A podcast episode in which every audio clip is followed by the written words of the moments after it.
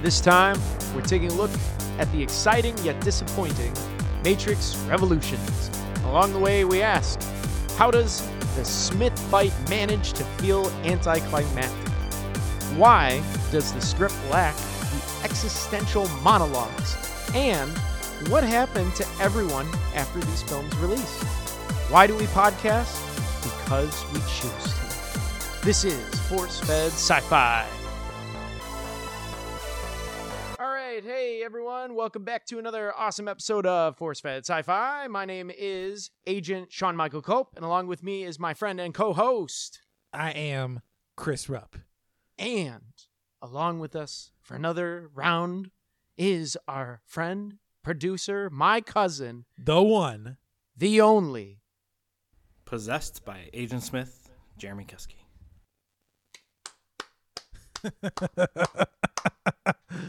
Beautiful.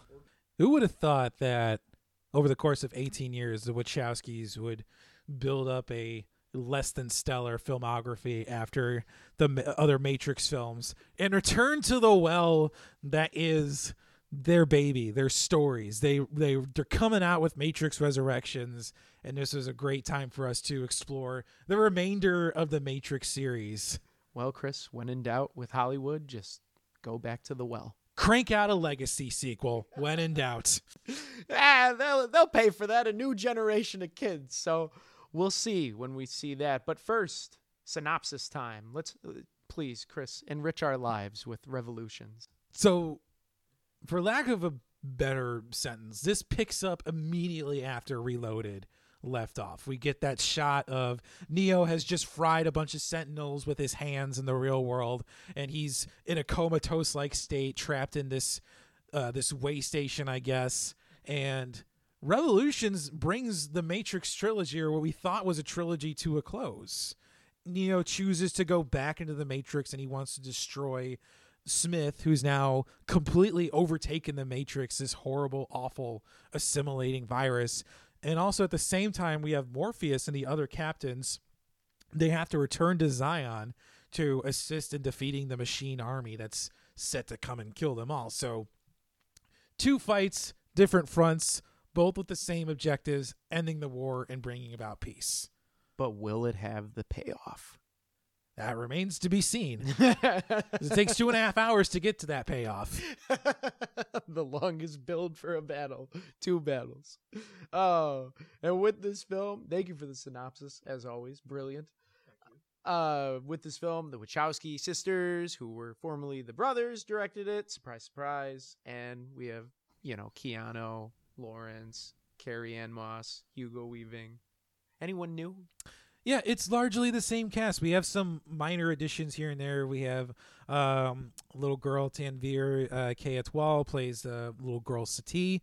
Um, David Roberts uh, plays Captain Roland. He briefly appeared in the in the first film, and I think he gets more of a uh, uh, like a bigger stage. He definitely gets some more lines of dialogue. Uh, we have Bruce Spence as the train man, kind of uh, you know, everyday ghoulish looking Australian actor appears in a lot of things. Um, also, on a tragic note, uh, we have Gloria Foster, who originally played the Oracle in the previous two films. She had passed away after um, her shooting of her scenes for the second film were completed and was replaced by um, Broadway actress and Emmy Award winner Mary Alice, who also does a great job in this movie, but uh, another tragic note. These these it seems to like to permeate these series because we had Aaliyah who passed away uh, in the in the second film, and then we also have uh, Gloria Foster passing passing away as well.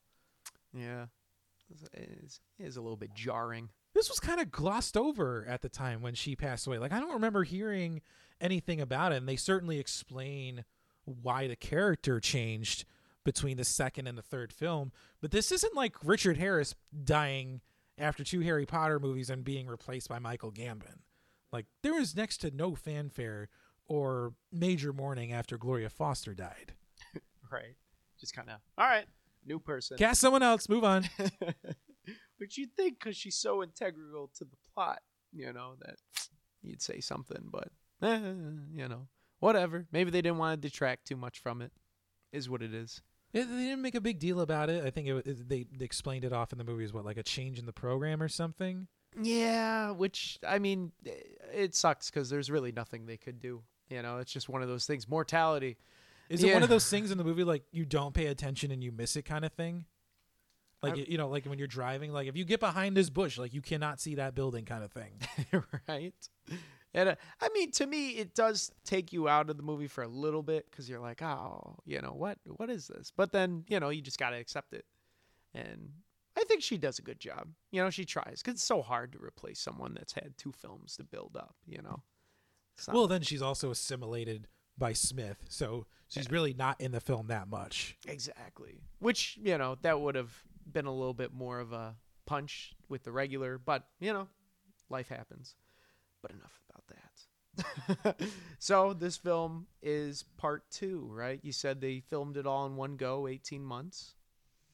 Big, big budget for this film, as was with the second film. I think uh, uh, this was budgeted between 110 and 150 million dollars. So, between Reloaded and Revolutions, Warner Brothers committed a minimum of 250 million dollars for these two films. And that's on the low side of things. And we have to figure as well that they spent at least 100 million dollars in marketing at least a second film. So there's a good bet that they spent 400 million dollars on these two films. That's an ungodly amount of money. Nowadays that gets you like 8 films. Yeah. They really wanted it to pay off, you know? I, that's just a lot of money. That's insane. That's so me. much money. Imagine being a director too. Like, you know, you've only done a couple films, all of a sudden, here you go, take all this. You have 300 million dollars to play with for two movies? Oh my gosh. and you have to make that money back, or else your career is done. Yes. No pressure, no pressure. None at all. But for this one, they did filming primarily in uh, Sydney, Australia, which is kind of exciting at Fox Studios. Yeah, there is a big uh, boon, I would say, around this time. A lot of productions were in New Zealand and Australia. Obviously, the Lord of the Rings films uh, played a big part in that. And then we also have the emergence of several prominent filmmakers. We have Taika Waititi, who is now a uh, regular contributor to the Marvel Cinematic Universe. We also have uh, Jermaine Clement and his creations of what we do in the shadows with Taika Waititi and the the vast empire he's created. Um, also, too, we have notes of a lot of injuries happening during this production. Like Carrie Ann Moss broke her leg. Yeah, that sucks. Hugo Weaving had a slip disc in his neck. He was, I guess, uh, there was a story he was pulled back too hard Oh on a harness and uh, it caused him neck pain for a long time. that so- sucks. Yeah. Nowadays, like we hear Tom Cruise breaking his ankle, and then we're just like, "Oh, it's Tom Cruise." Like He's always doing that. we don't hear about injuries on set anymore. Like unless, or, or if it's Harrison Ford getting his foot crushed on the door of the Millennium Falcon. That's because you really, I don't think many actors nowadays do their own stunts like back in the day. Because I know Hugo Weaving, he's notorious for that. Willem Dafoe, Harrison Ford, Daniel Craig, Tom Cruise. But a lot of people nowadays, they have the stunt doubles, which, as The Rock put, it's, you know, you know, people pay to see him and why damage the product? You know, especially if you're making four or five movies a year. Well, You this, want to get hurt. well, like in a Tom Cruise situation, I mean, he broke his ankle on Mission Impossible Fallout, and it it delays production and it can also delay the release, and you know put people like out of work essentially for two months because you want to prove how big a man you are with your five six stature. Though it's just the dedication to the craft, Chris. That's all it is. Sure. uh, let's get into uh, revolutions right away, right off the bat. Sure. So I, I I have to say, like, and I and I think we touched on this a little bit when we were talking Reloaded. Uh, the addition of having Smith find a way to immerse himself in the real world and be like not so much like the the for, the villain in the forefront, but working in, in behind the scenes to kill off uh, you know other member other ships and and other crew members. But I had to say I was a bit disappointed to see Bane, the the human embodiment of Smith, be killed off almost a bit too early in this movie. I don't know how you guys felt about that. Yeah, I mean, it, we, and we briefly talked about it before we started recording, but you know, at the end of uh, Reloaded, you you kind of it makes the movie makes it seem like it's gonna be a big deal. Like it's like how it closes out Neo and uh, Bane uh, on a table next to each other. Like you think it might be some big plot point coming up, but yeah, not really. That's not what we get. No, Smith just goes on his murder feud. Like he just murders the doctor lady, and then, I mean, when does? Because Neo leaves to go to um the city, right? And then he tries to murder him on the way to the city, and blinds him. But yeah, he does kind of get killed off early, but. You know, I guess he had to get back to the regular. I don't know. He just it served its purpose, I think, because him being in the world, he already did. I don't think there's anywhere else that he could go, you know, with that because he ended up destroying all the ships, right, by detonating the EMP. I mean, the only other place would be the murder everyone on the crew, which he just did the doctor, and then so it is what it is. Well, and it, it happens right away as the other ship leaves. Mm-hmm. And like, oh, well, we can't go back now. We can't help them out because then he has an EMP. And I just feel like that that that sequence where Bane emerges and attacks Trinity and Neo would have been better saved for when they the ships do separate. There's a bit more distance between the two, and Trinity and Neo have made it to the, the surface and are approaching the machine world Mm-hmm. and it causes that shutdown and um, and delay. I feel like it would have been better served if it- if it were just moved more in the middle of the second act as opposed to the end of the first act. Because it was it was great having this embodiment of Smith there confronting Neo. Although I am a little confused as to how nobody figured out that this is the embodiment of Smith at the table as they're interrogating Bane. Because he talks like Smith. That's the best part. Mr. Anderson. Like, Somehow I have these cuts on my arm. Looks like they were self inflicted, but I don't know. Like, you mean to tell me nobody figured out that that was Smith at the table? Nobody figured out, like, hey, you don't sound like you. Are you okay, buddy? Maybe Bane was just always the guy lost in the background. I don't know. I- And I know I've been giving the monologues a lot of grief, especially for Reloaded, but Bane's monologue to Neo is probably the most interesting of these two films.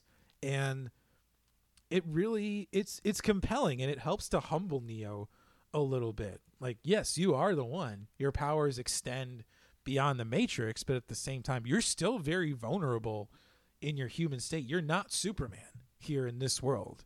You're mortal. You have you deal with pain. Obviously, Neo is blinded as a result of this fight, and mm-hmm. it's I gotta say it was immensely satisfying watching Neo grab that pipe and literally bash his head off. that was cool. I love that. And then how he saw Smith like, and he was fire through the regular world. That was pretty cool. Don't know what that fire symbolizes though. No idea. Yeah, well, he loses his vision to a point, and then all of a sudden now he can see the world in a different way. I suppose. I don't know. I think it's he's only able to see like the machine's source code.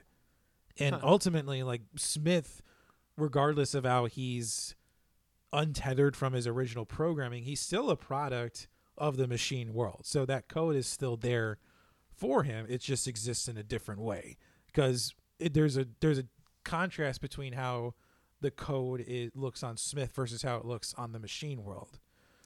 Yeah. Yeah, because like you were saying, Sean, it looks like it's almost like fire or smoke Mm-hmm. coming off of him, almost like he's this destructive force. The devil. Yeah, he's the devil. And Neo is Jesus Christ. So Yeah. it's like we get that the heavy religious elements in this film. Yeah, cuz and I think it is only for machines or some part of that world cuz he didn't see Trinity when she gets impaled. Like he doesn't see her body like all lit up cuz he's he doesn't know. yeah, know? So yeah, that makes sense to me. yeah. Thank you, Chris, for clearing the murky waters of my disillusionment. I try. That's what we're here for, right?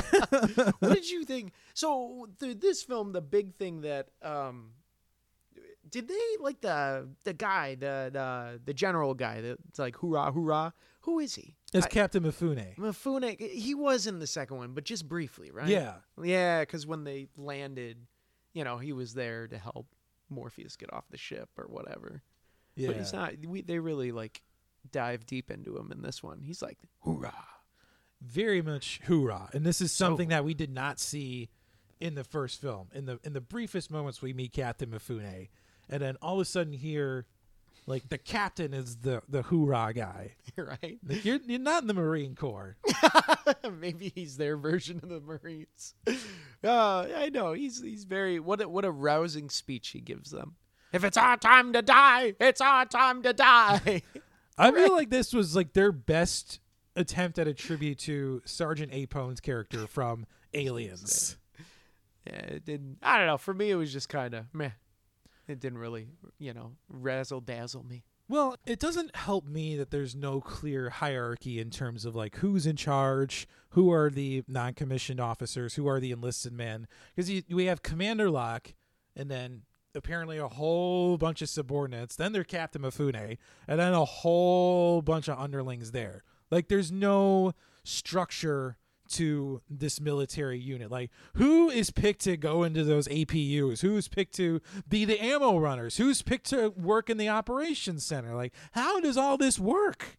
And apparently, have, they have training, but the kid never finished it. But neither did the guy, the commander. So it's like it doesn't make sense. The organization. I really feel like it's just people. You're good at this. Go, and they just throw them against the wall. Like I, I made the note that it would have been nice to have some sort of like sergeant type of character. But then again, this movie is already so bloated with characters, you can't add another one and have them feel memorable or make them feel a part of the plot without just totally forgetting who they are. Just too big of a cast. I think too too much detail already. So they just kind of they went with it. What did you think about that though? Like, cause you know the once they introduced the Milfoon, Milfoon, Mifune. Mifune, once he's in it, he's like big in the action. He is the guy that's shooting the 50 cal out of those robots at those machines. Big guns. big, big guns. Big bullets. Oversized guns. Huge, but oddly impractical because they can only hold two cartridges and they need people to go out to reload them. Oh my god, those have to be the worst designed like exosuits weapons ever conceived. I think they just designed them that way for that one uh, emotional scene. It has to be. Has to be like, and you mean to uh, tell me after all of this time how long Zion has been there? You mean to tell me that this is the best type of weapon system you can offer up? Is putting men in these APUs, exposing them to combat, hellfire, and death, and once they're out of ammunition, exposing more people to hellfire, combat, and death just to reload the stupid things? I don't think so. The worst designed weapon system I've ever seen. That was my question too, because like they have the guns, you know, with the laser. I'm like, why don't these things have lasers that just, you know, like plug them in somewhere and zap them? Like, supposed to be what the 23rd 24th century or something you They- mean to tell me this is the best we can offer up there's a bunch of turrets and homemade rockets they built Zion. The water machine can convert it into energy, and you don't still- forget the rave cave that's very dirty that's right. Well, apparently they're lacking on the military side. They don't have uh, any organization, and uh, the weapon systems uh, for defense is not very good. Apparently, for this iteration, just the old Neo just didn't pick the right guys. He didn't pick the seven dudes or sixteen women to repopulate that were military inclined. i just feel like they they had to have understood that there was a distinct possibility that the machines would amass an army and would try to destroy zion at some point and you didn't spend any other time on weapons development other than like oh we have turrets and then the our citizens can build homemade rockets that for sure won't explode when they try to put these together in their own homes. They put all the money in the ships. it's just uh, anytime you hear about somebody making homemade explosives it always ends poorly. And you see Zee loading up rockets and her i think it's like her sister or sister-in-law comes over and it's like what are you doing? I'm building rockets like, uh, aren't you worried like something's gonna blow up? Like, why are you doing this? Like, I want to help. Like, don't they have other rockets that they've already built? Though, Why is this your job? Did you? Was this the scene in uh, this film where the two girls are like shooting the rockets at the digger? yes. Yeah, that was a pretty cool scene. I liked how loading, but it's still it, the rocket design didn't make sense to me at all. But and why was she so close? Because like it explodes and shoots. I'm like, what? No, but eh, whatever. And the targeting, like it was cool. I, I I felt the tension. Oh, they almost got the digger, but then the missile just missed. yep, it hit a sentinel, and then people died. Oh yeah, they brutally murdered her sister. Poor girl. Uh, I mean, and I think we've touched on it a little bit. I think we can definitely praise the action scenes once again this time around. I mean, as anticlimactic as this film feels at times, the Wachowskis do a great job of crafting these action scenes. Mm-hmm. Like the the the club shootout scene in that lobby there is awesome to watch. Oh yeah, that's so cool with the Frenchman. Uh, Trinity Gigi just pulls the gun on him. Very cool. Very cool. Well, that shot where she uh, where she kicks the, the gun up in the air and catches it and points it right at his head. It's like I don't have time for this crap. Oh yeah, and the rave club because they they have to have a rave in every single one of these freaking movies. I kind of like that that uh, they almost had the Merovingian kind of blinded by just wanting more power, like they kind of mentioned in Reloaded. And it's he's a man who just wants power, and he's like he he asks for the Oracle eyes, and then Trinity just says screw this, like he and he's like completely like caught off guard. But I think that's that's kind of interesting. He was just kind of focused on more power and wasn't was you know wasn't paying attention to Trinity basically, and Trinity caught him off guard. So Yeah, because he's a cause and effect guy. The Frenchman, he like almost foresees everything, knows how it's gonna happen. But that was the one time where he didn't think it was gonna be. It was all because of love. Now, did he literally want the eyes of the Oracle, or did he just want the power of foresight that the Oracle has? Uh, that's a good question. I don't know. Maybe the literal eyes is how I took it, Either way, that's a creepy thing to ask for. and the wife was just going along with it. Yeah, sure. Ask for some stranger's eyes. That's not a weird thing to have at all. God, that marriage. They've been around for so many, you know, iterations. Just reach that acceptance How do you point. keep things fresh? Try to keep. That's right. That's right. Take body parts from people. Oh, Yeah, shoot your husband's henchman in the head. So many problems. You'd think they programmed some couples counseling for those two. So many. The machine AI just realized, hey, we're having some problems with the Meroving- uh, Merovingian and some and Persephone. Maybe we gotta program a, a, a counselor for them. Let's help. Let's help them out. Oh That's funny as hell. I mean, uh, I mean, You see Robin Williams coming out, and it's not your fault. It's not your fault. I just had to tell that to Matt Damon. I just said it wasn't his fault either. God. I don't know. I just don't. I feel like that this whole the train station, way station, club scene was just almost like a cheap way to get the Merovingian back in the movie. And all it did, this club scene, all it did was just show him and Persephone in different outfits. Yeah. He's still speaking in that long, you know, monologue type thing. Like, I always want the more power. And so, uh, what's the best power? Bring me the eyes of the Oracle. While he eats his olives Right. and then points with the glass like a douchebag. It's like, man, this guy.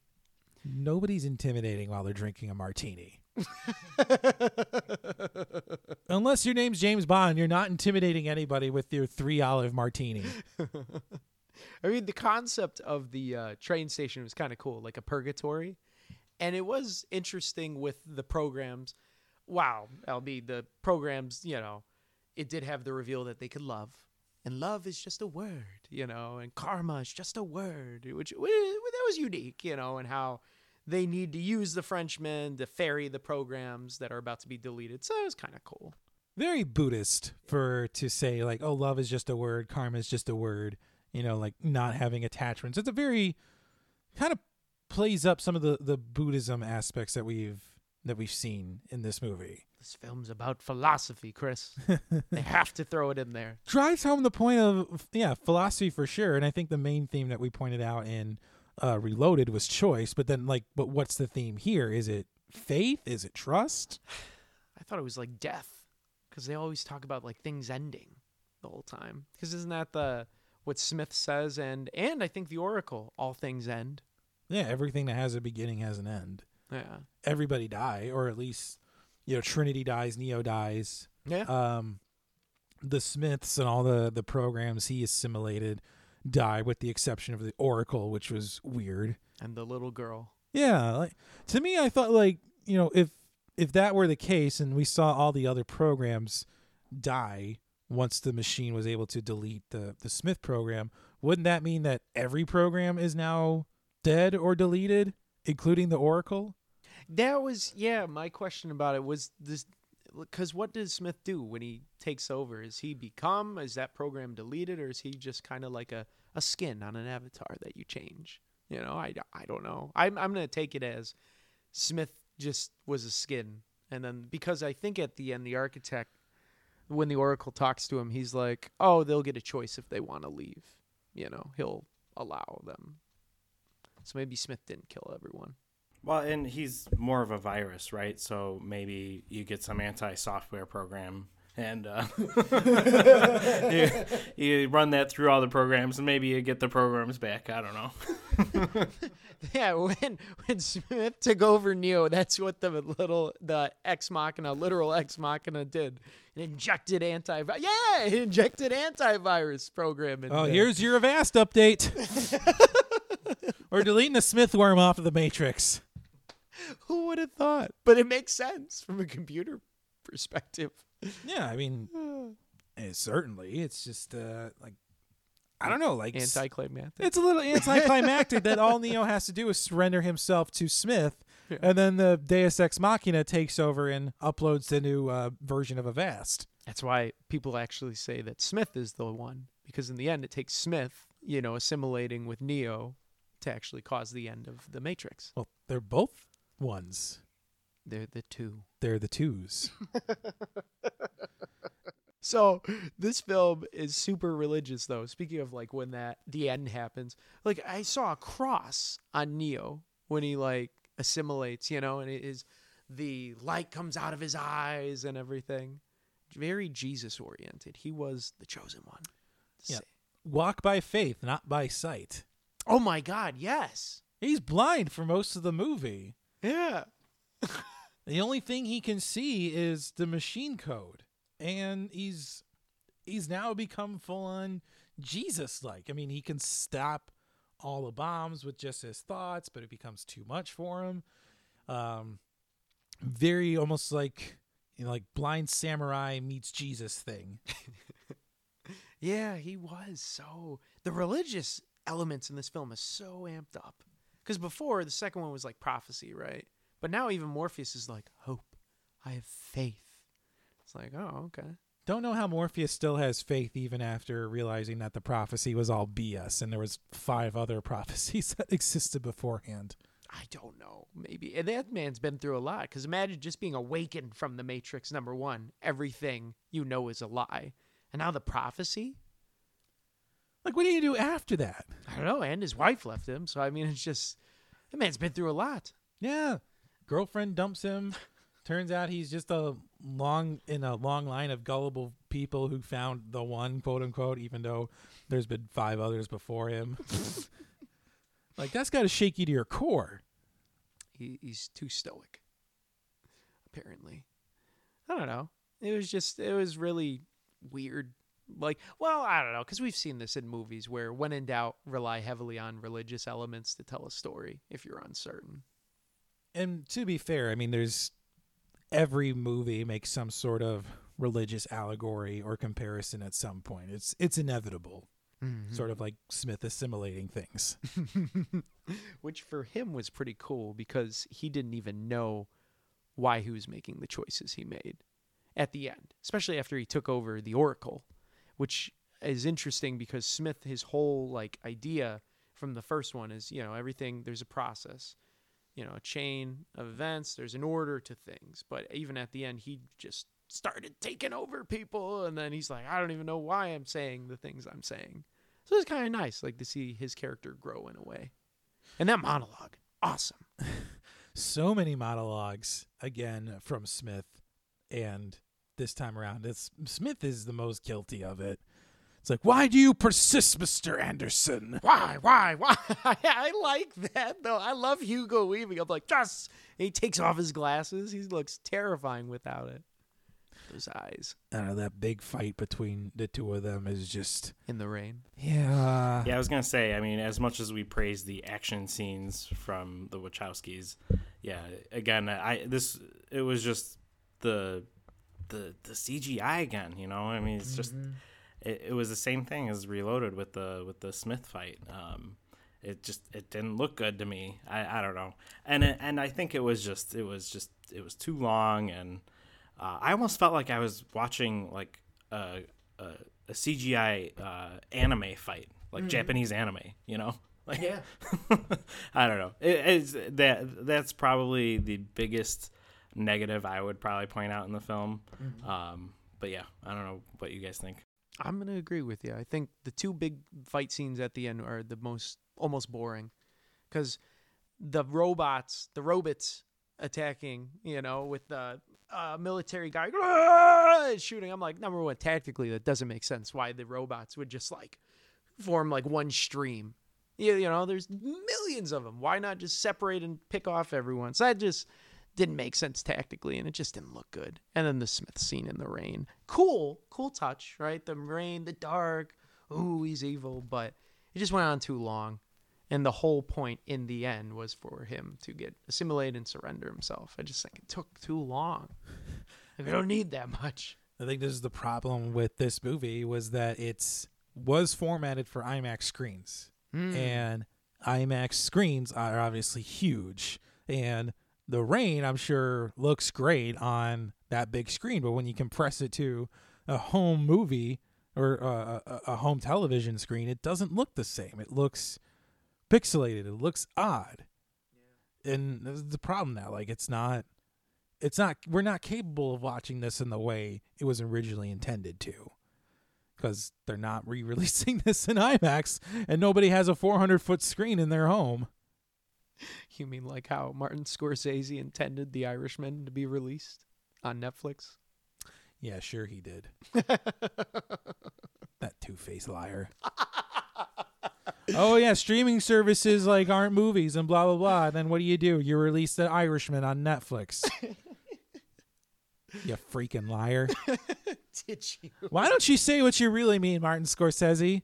How about you stop being picky about what films qualify as films and where they get released, huh? Make a movie that's worth watching and not four and a half hours long. Freaking Scorsese. So, Matrix Revolution. What did you think, Chris, of the battles? Did they were they kind of boring, or were, did you like them? Like, And that's okay if you did. That's the, fine. the Zion, excuse me, the Zion fight was it suffers from the same problem that we've seen in other action scenes in this series where it seems to drag on a bit longer than it should.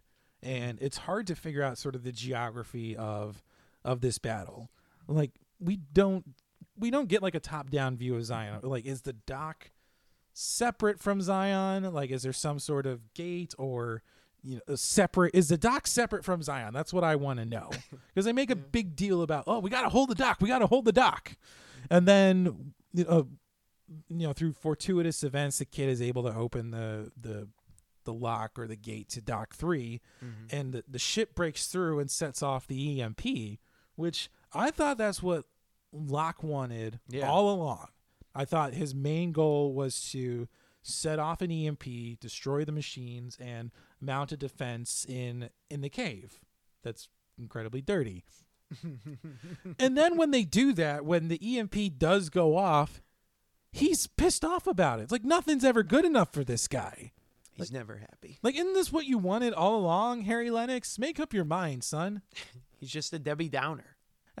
or whatever the equivalent of that is in, in the military, like the the person who thinks they're never ever good enough for them. Yep, that was him. Uh, you know, proud but never satisfied. Yeah, I was confused by his choices. Again, uh, military that's uh, not very good. Yeah. Pick the wrong people. it does scale down some of the action a little bit. I would have liked to have seen more of the hovercraft um, chase scenes as they're going through the tunnel, the service network, and the tunnels, trying to out you know outpace the Sentinels and destroy as many as they can before getting back to Zion. It's certainly tense to watch those, and and uh, but the fight in the in the dock with the APUs just seems more like something out of a, a an anime fight, like out of Ghost in the Shell or Cowboy Bebop or something. Seems more along those lines of where that sequence should be. Yeah, and these people really aren't in the Matrix much. This movie, it's like right at the beginning and then at the end. There's really not much Matrixing. No, there's a long period where nobody's in the Matrix, and then Neo volunteers himself to hop back into the Matrix. Yeah, because he know he finally he figures it out from the Oracle what his choice. You know, because that he meets with her. She are he. It was so weird because he's like, "What choice do I make?" Well, you already know the choice that you're making. No, I don't. That's why I'm asking you. you just haven't thought of it yet, or whatever. It was so weird. Whatever eloquent thing she says to get him to make up his own mind. And then he finally does, but it takes forever. It's like he still doesn't. He knows what he's supposed to do, but he takes forever to make it up. It's like, dude, you could have saved all those lives if you just would have gone to them, you know, to the city and sacrificed yourself. Although speaking of the Machine City, um, did you have any expectations as to like how it would look, or did you expect it to look more like like steampunkish, cyberpunkish, whatever the the right genre word is here? Like, was this what you were expecting out of it? I guess so, yeah, because I didn't know like what the machines would do. You know, like why did they need a city? I just imagined a giant like Tesla charging port that they back themselves in and charge and then get out. So I was totally I had no expectations. I actually thought it was pretty cool, especially with the little critters crawling around and the weird baby face looking thing. It was weird, but you know, I was like, all right, cool. They have a life too, right? Programs have feelings. So that was my thoughts. I was uh I have similar thoughts to the the machine's defenses. Like you mean to tell me like it, that this is the best that the machines have? just throwing bombs at them and just seeing what sticks? It's certainly a cool visual of having Neo explode the bombs and the and the ship rising up towards the sun. mm-hmm. But at the same time, like this, you don't have any like lasers or anything, you know, gargantuan size that can just blow this ship out of the water. Like they just see the ship coming on their radar and be like, "Oh, boop!" Press the button and it blows up. Yeah. Where were the Star Trek lasers? Where were the torpedoes? You got to send thousands and thousands of bombs to destroy one itty bitty ship. You're an advanced race of machines and artificial intelligence. Just zap them out of the sky with a push of a button. Maybe they were just so arrogant that they didn't think they needed anything more. You know, they're like the architect. He's like, ah, those pesky humans, they won't get this far. 'Cause I don't think they ever have gotten that far. Or no one's ever gone to the Machine City before. No, and uh, yeah, I think yeah, you're right about that. But we no, since nobody's been here before, nobody's able to describe it to us. We have no frame of reference of what to expect, as opposed to what we were told about Zion. And so when we they get there and they see that it's industrial is not the right word. But it's like there's it's very there's like clean lines to it. Obviously, a lot of power and electricity flowing through it, and you get the creepy baby face Deus Ex Machina thing float out of nowhere and yell at Neo that we don't need your help. Blah, blah, blah. it's so weird. And how could he breathe? I thought the reason why the humans were underground too is because the air was too saturated. It could have been. They must have forgot. The movie was four years old, you know, The Matrix, so they couldn't remember what the hell those- they wrote. Another one of those lovely plot holes that are just so glaring. It, it gets to the point where some of them are like impossible to ignore, like we talked about. Neo. Yeah, the Oracle not being deleted along with everybody else. yeah. Neo not being able to breathe, even though the air is supposed to be toxic up there. They needed to drive this one home. So like, all right, we're in this far. Let's just finish it up. they can't remember past the the disappointment from the last film. Uh, and I and I think there's something to be said about possibly waiting. And we talked about this a little bit. Like there there should have like the Wachowskis had four or five years to develop the first Matrix film. And then the turnaround time here was so short to develop these two films. Not only to film them concurrently over an 18 month schedule, but then you had to write them, you had to direct them, and then you have post production. And and it, I don't think it helps either that these two films came out not only in the same year, but six months apart from each other. Yeah. You do not see this anymore for anything. We saw this with Star Wars, where The Last Jedi came out in December, and then five months later, Solo comes out. And as people have Star Wars for fatigue, and Solo is a box office bomb.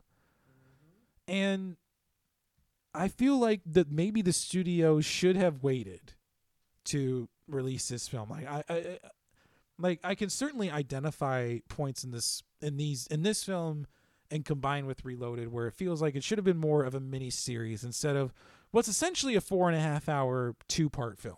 Mm-hmm. And I don't know, like like what do you guys think? Like where do we assign blame here? Is it the studio for wanting to release this film or the Wachowskis not taking the time to properly develop this?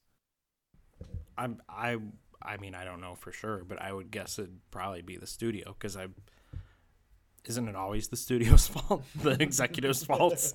Like we want this, and basically the the the creators have to do what they're saying. I mean, I, I that's what I would I would guess. I don't know if that's what actually happened, but uh, I, I I completely agree that this was totally rushed and it just it was everything was just done in too much of a compressed amount of time. Um, and then I, you know, for me, I don't, I don't know about you guys. I, Revolutions just feels like, like a, uh, like the final war film, basically, mm-hmm. uh, and and that's all it is to me. I I don't really get anything else out of it. I don't think a whole movie needed to be that long, honestly. Um, I think the two final battles, you know, the the the, the battle of Zion and then um, Neo's battle with Smith, I, I think that takes up a little bit more of an hour than the film. And you know, eh, think of like we can just think of recent examples like Endgame, you know, Avengers Endgame. I think the fi- final battle was really only 45 minutes, maybe 50 minutes, but it, it wasn't as long as, as The Matrix here. So, you know, it's it, it, dragged on for me. I think they could have probably done a little bit more with the story uh, with Reloaded, and you know, expand upon that, and then you know, shorten that final battle. That for me, and, and, and I don't know how other people would feel about about that, but I think that would have probably made a, a better series of events. I mean, in in in Endgame, we got payoffs in that movie that were building for 10, 15 movies prior to that point. I I see. I agree with you there. This film reminds me very much of The Hobbit, where it's like there's three movies, and it didn't have to be three movies long because that final Hobbit film was just war, and it was just such a letdown because it's too much war. You're just like, all right, this doesn't need to last that long, because the whole point of the film is Neo, you know, gets assimilated by Smith, and then it's over. They reboot the Matrix, you know, like they they literally spill it out for you in the second one you know, Zion will die and it's going to restart a new iteration. So I would have been fine if they had taken the time to develop more filler stories between Cause, I mean, because there's six months that happen in between the Matrix and Matrix Reloaded. There's several stories that could have been told in between there to really emphasize the point that there is a coming war, as opposed to dropping us in three days before the machines arrive at Zion. There's so much that could have been done and also like spacing it out too. Instead of making this big battle happen six months after neo arrives in the matrix why not set it like a year or two afterwards for the machines to really build up a force and and, and like allow us more time to get to know these characters flesh out their stories introduce new ones in a way um because when neo and trinity die uh, uh, unfortunately, we're not allowed to really grieve for them at any point. like we we get Neo crying over Trinity's corpse, but for us it's just like we barely know you. It would have been nice to get to know Trinity a little bit more and Neo and his sacrifice. I mean, I don't know, is he dead? Is he really dead though? Cuz he's carried away and I feel like if he were truly dead, like wouldn't the machines have just left him there? No, they just re- they put him back into the system, I think, and it's just going to start a new iteration, in my opinion. Um, yeah, because he he dies, or I don't know if he sacrificed himself. They restart his heart. They do some Matrix crap on him, and Trinity, like what he did to her, and they just reinsert them. Yeah, it's just you. It really is hurry up quick. She dies, and then you don't get to process it.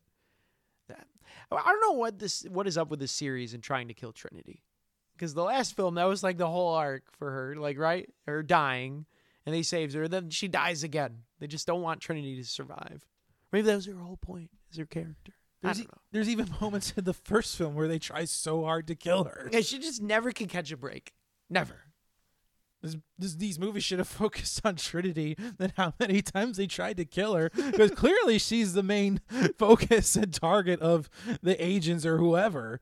Because I mean, there's there's an opening scene in the first film, and then she's dangling off the the the building eh, during the helicopter ch- sequence. She's falling down the building and reloaded, and then here she's like Bane tries to kill her all the time. it just doesn't make sense and she's so hard to kill The Matrix colon all the times we tried to kill Trinity. Uh, I mean, but yeah, like Jeremy, I gotta agree with you. I think it's it's definitely the the studios.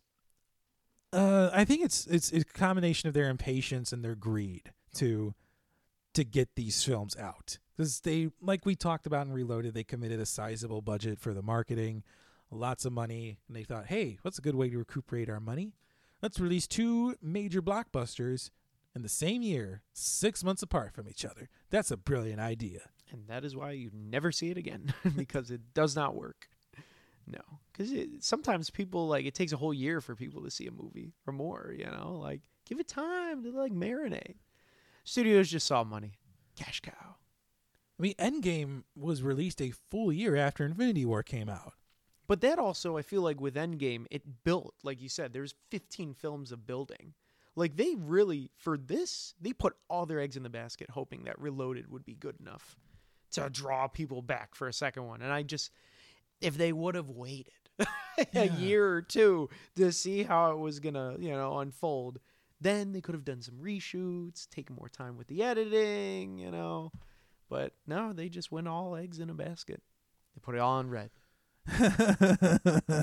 it did not work out for them uh, no, it didn't. Well, and it also didn't work out for a couple other people in this film. Did you have a red shirt?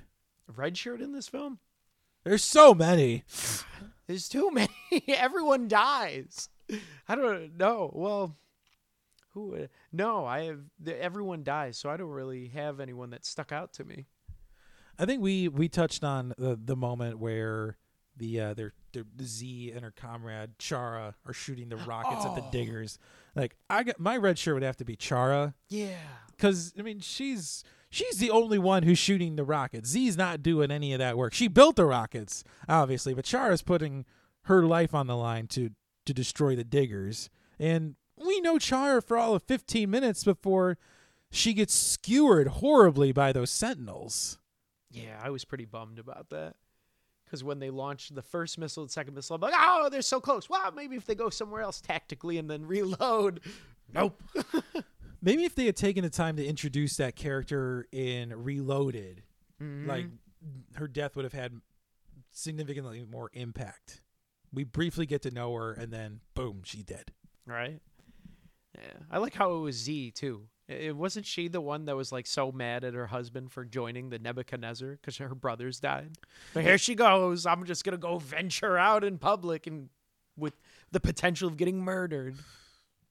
I think yeah, she said something like along the lines like, "I want to try and make sure Link comes back after being so upset that he's gone all the time." Well, he can come back, but it doesn't matter for her apparently. How about uh, you, Jeremy? Oh, yeah, uh, apart from those those deaths, uh, I have to jump right back to the beginning that uh, that the woman who's kind of acting as like the doctor Oh yeah. since she uh, gets gets uh, killed by Bane slash Smith. He like stabs her in the gut. Yeah, for all her troubles, gets a scalpel in the chest. What a jerk. Which I don't know if a scalpel in the chest would kill you. You gotta- it looked like it was pretty low. You got to shove it in there pretty good, don't You, you? got to twist around, you know. You can't just get a little ching ching, you know. You got to move it. And, Uh, unless and this is the Anatomy Hour with Force Fed Sci-Fi. how to allegedly murder someone. Great. Allegedly. allegedly. No one's saying nothing. hey, the charges were dropped. Any lens flares? Uh, I touched on this a little bit, but I, I have to say the the ridiculous way those APUs are reloaded, exposing the kid to and everybody else who has to reload those things to death and destruction It is the worst way I could conceive of having to reload a big weapon like that. Is putting more people in danger just to do it. That's like some saving Ri- Private Ryan crap right there. Yeah. The ammo guy. Go get the bandoliers. Wh- What happened to the last guy who was getting him? Oh, he's dead. Good luck. Best of luck, kid. Yeah, mine too. Well, actually, mine was the attack formation of the the machines. That was just so stupid. A stream. Like, what are they gonna do? Just overwhelm them? He looks cool though, doesn't it? It did look cool, but even like when the guy died, he had like the scratches on his face. I'm like, what do they do? The machines with their little uh, lobster arms, like, like just scratch his face, like, I don't know, stab him to death. Such a brutal death, like like gurgling. And I'm like, surprised that oh. they didn't think to just like push him off the the hangar. You know, because the machine all it would have to do is just drive, you know, and boop, and then they just fall down the cavern, and bye bye, they're dead. They're not surviving that fall. Well, there's lasers too that those things have. Like they could have just like targeted one individually and used their lasers and just zoop, like bifurcate them or something. like you have one of the you have the best weapon, the weapon we've been talking about ha- using. Like and it was in the the first film because they used the laser to cut into the hull. oh yeah, Yeah. Yeah. You have lasers on those things. Just just zoop if that's what you want to do is kill them all. Use the freaking lasers. they must have forgot what they wrote four years prior. I, I think that's got to be it. Yeah. They had to have forgotten, or they they got to do something new and fresh. We can't revisit, you know. No, let's have them use the claws and skewer people to death. and cut people up. death by a thousand cuts. It's- Literally. They're taking a page out of Rian Johnson's uh, Star Wars, you know, military tactics. You know, let's just drop bombs in space. Drop all the bombs. How about you, Jeremy? Any lens flares? No, I think uh, I I can't really think of any. Um, but yeah, I, uh, maybe the one that uh, I'd agree with you, Sean, is the the uh, the machines coming in in that straight line. Yeah, that that doesn't really make any sense. Yeah, that's goofy. And then maybe maybe uh, with that the uh, just kind of kind of tropey um, the the captain just yelling while he's So shooting all of them. it's so dumb. For Zion! They say knuckle up, what is it, like three or four times in during that sequence? I don't even know what that means. They just wanted their own catchphrases. My my guess. Yeah, it's still nothing beats Avengers Assemble. Never will. Any toxic fandom? oh yes, and it was fun. This is it was a fun one. Uh, though even though Neo planned to peacefully surrender to the machines when he reached the city, he made no effort to communicate this to the machines via radio. Considering that Neo still had the codes that the architect wanted, and that the EMP from a single ship would barely make a dent in the city's defenses, the machines would have surely been open to a peaceful surrender, but Neo does not even attempt this, resulting in Trinity's death. So this person clearly has some insight into the motivations of the machines, even though they had sent a massive army to kill everybody who's underground. They would accept some sort of peaceful surrender. they must have been mad at Trinity's death. That's all I got out of that. Like They're really butthurt over that. it's clearly butthurt over that. What they what? It's so dumb. So dumb. It is dumb. Like she dies. Uh, I, I damned if they watch Game of Thrones. It's like, well, you're gonna be really disappointed here, bud. Look at the review for every Game of Thrones episode. I mean, crap, man. It's got, it's gonna be okay. That's the whole point of the movie. Everything has a beginning, has an end. yes, They clearly missed the point.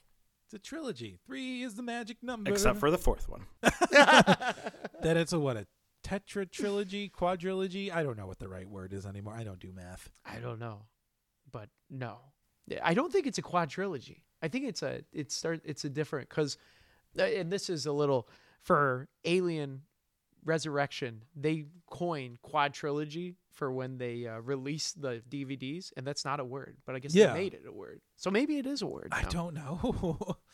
There you go, people. Let us know what you think. uh, did you have thoughts about who was not doing their job the way they should have done? Who's not doing their job in this movie? Well, after discussing him at the beginning of the episode, the whole military. I, that's that's what I think. I'm gonna back Jeremy on that one. Definitely, the military did not do their job at all. We're indicting Commander Lock and Captain Mifune. like, you're not doing your job, sons. It just seems so needless. What a, what a waste of human life. Yeah. So, no, thank God that you know they died. I got to lump in um, Captain Roland, who um, originally found Bane um, as a survivor of that last group there. And, you know, clearly he suspects Bane knows more than he does or is saying and doesn't do a greater job of like locking him up in the brig or making sure he can't escape because he, he kills somebody on the way out the door and blinds Neo and in and through cause and effect manages to get Trinity killed too. So yeah, Captain Roland, not doing your job. You've got a prisoner on board. Lock him up. Basic 101. You're a captain for a reason, man. Act like it. I don't think he was a good captain either.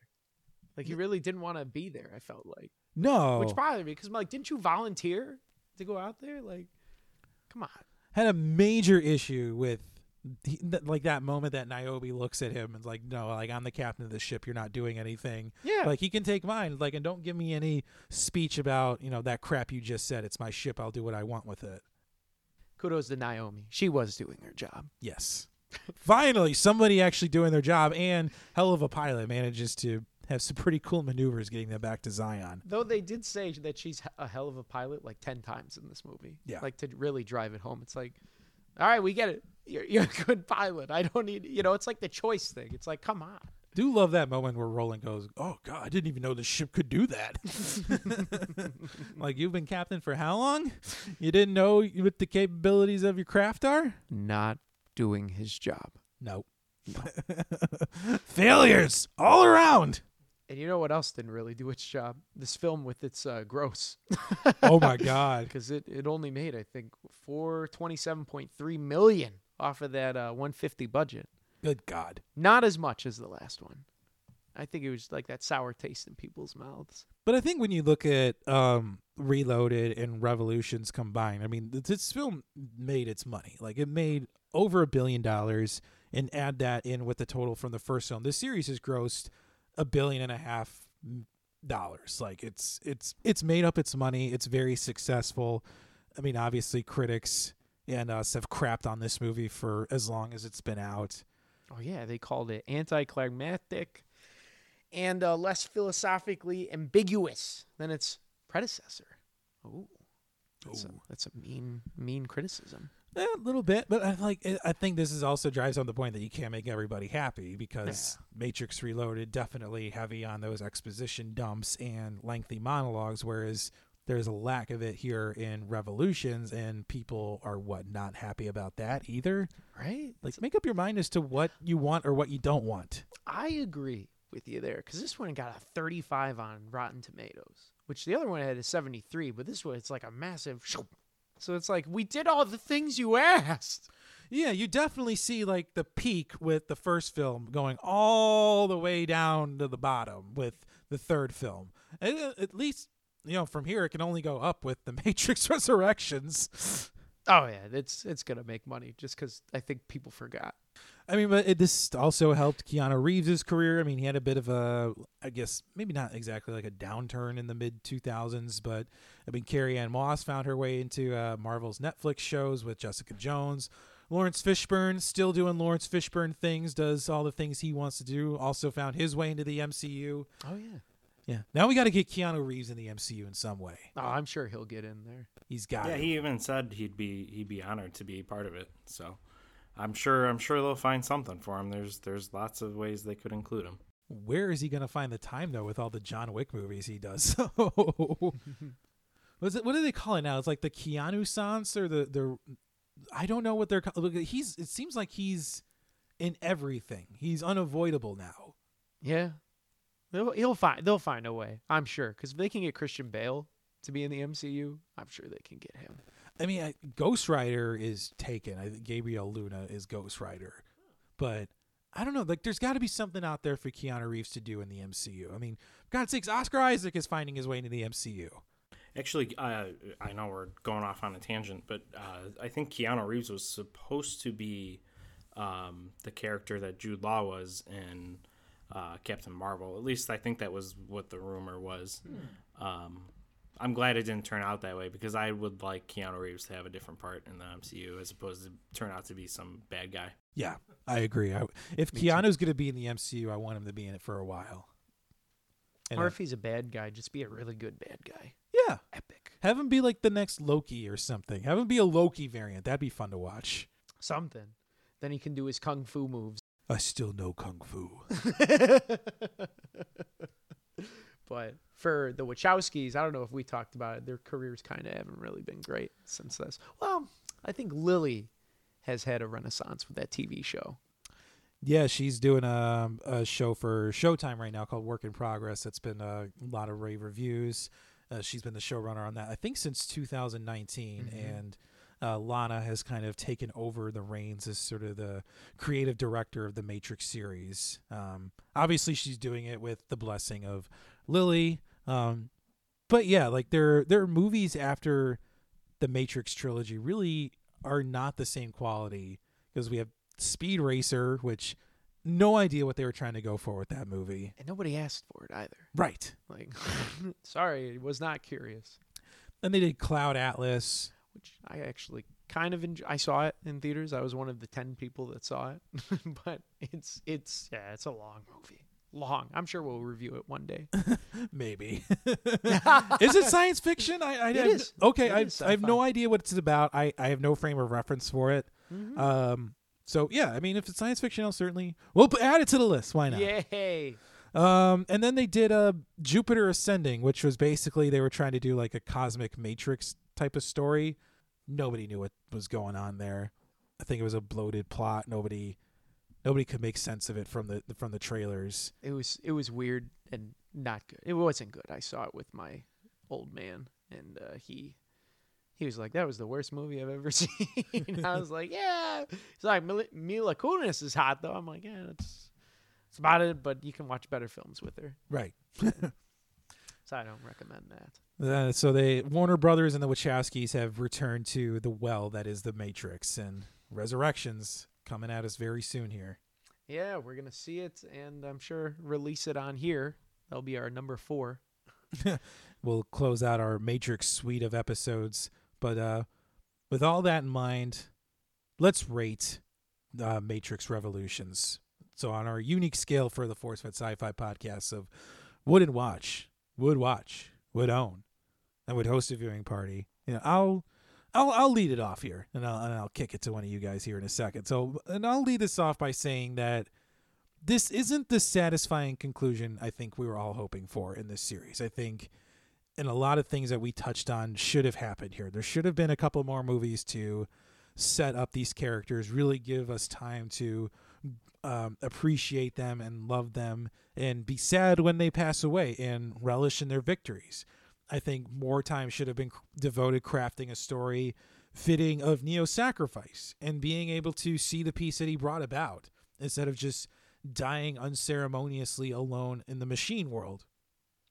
And I think these the in movie plot holes that we touched on about the Oracle not being deleted along with the rest of the Smiths and the other ones that we've mentioned before I think they're too glaring to ignore.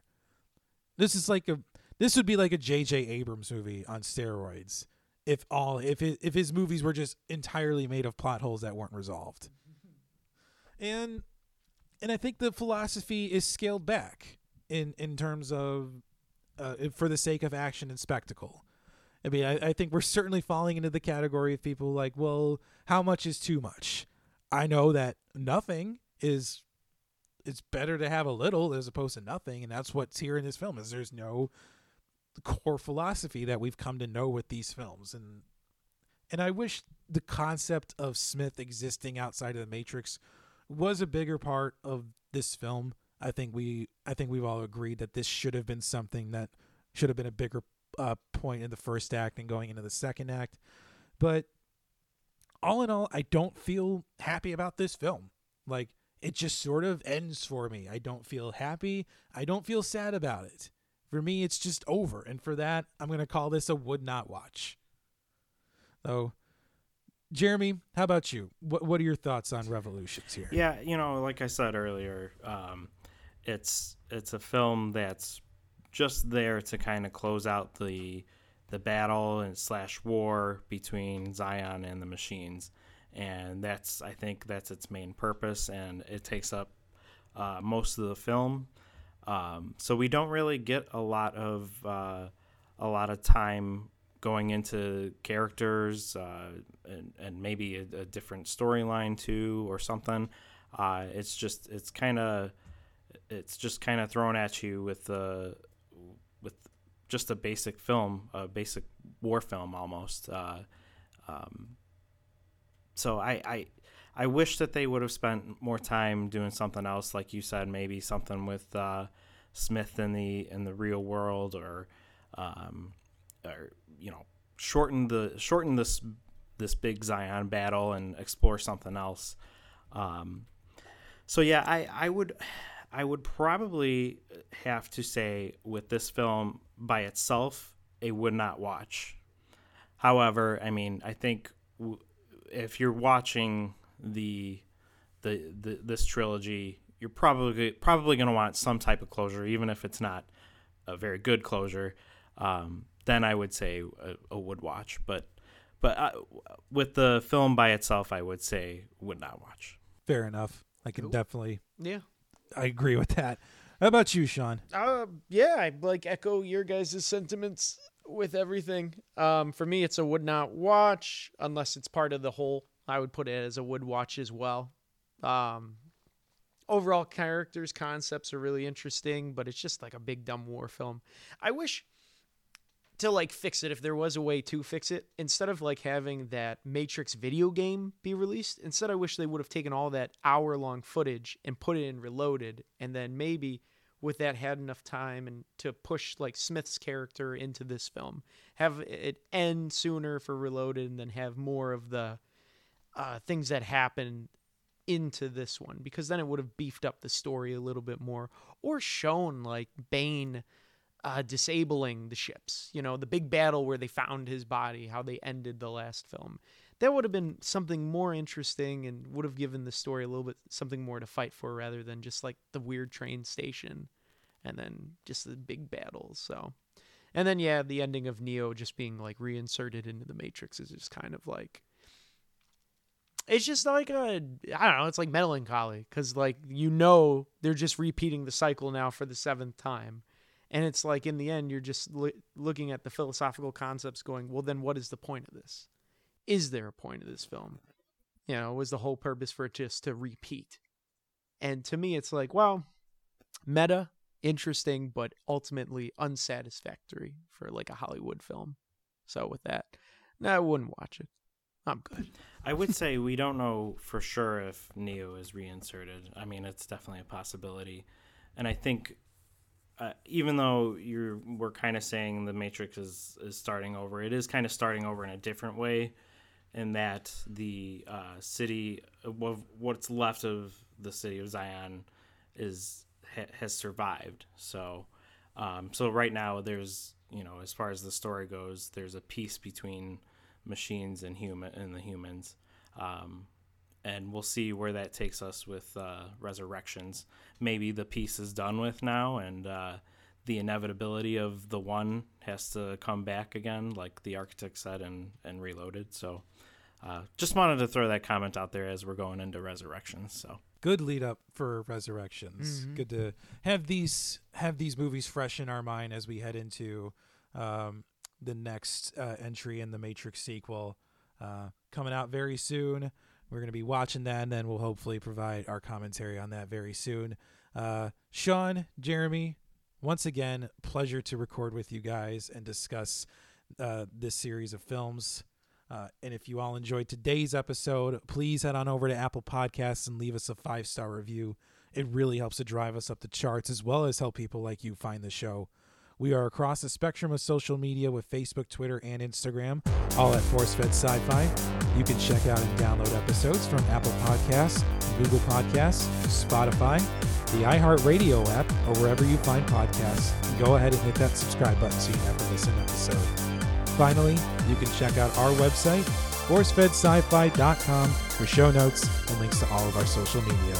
And so for all of us at the ForceFed Sci-Fi team, we will see you next time.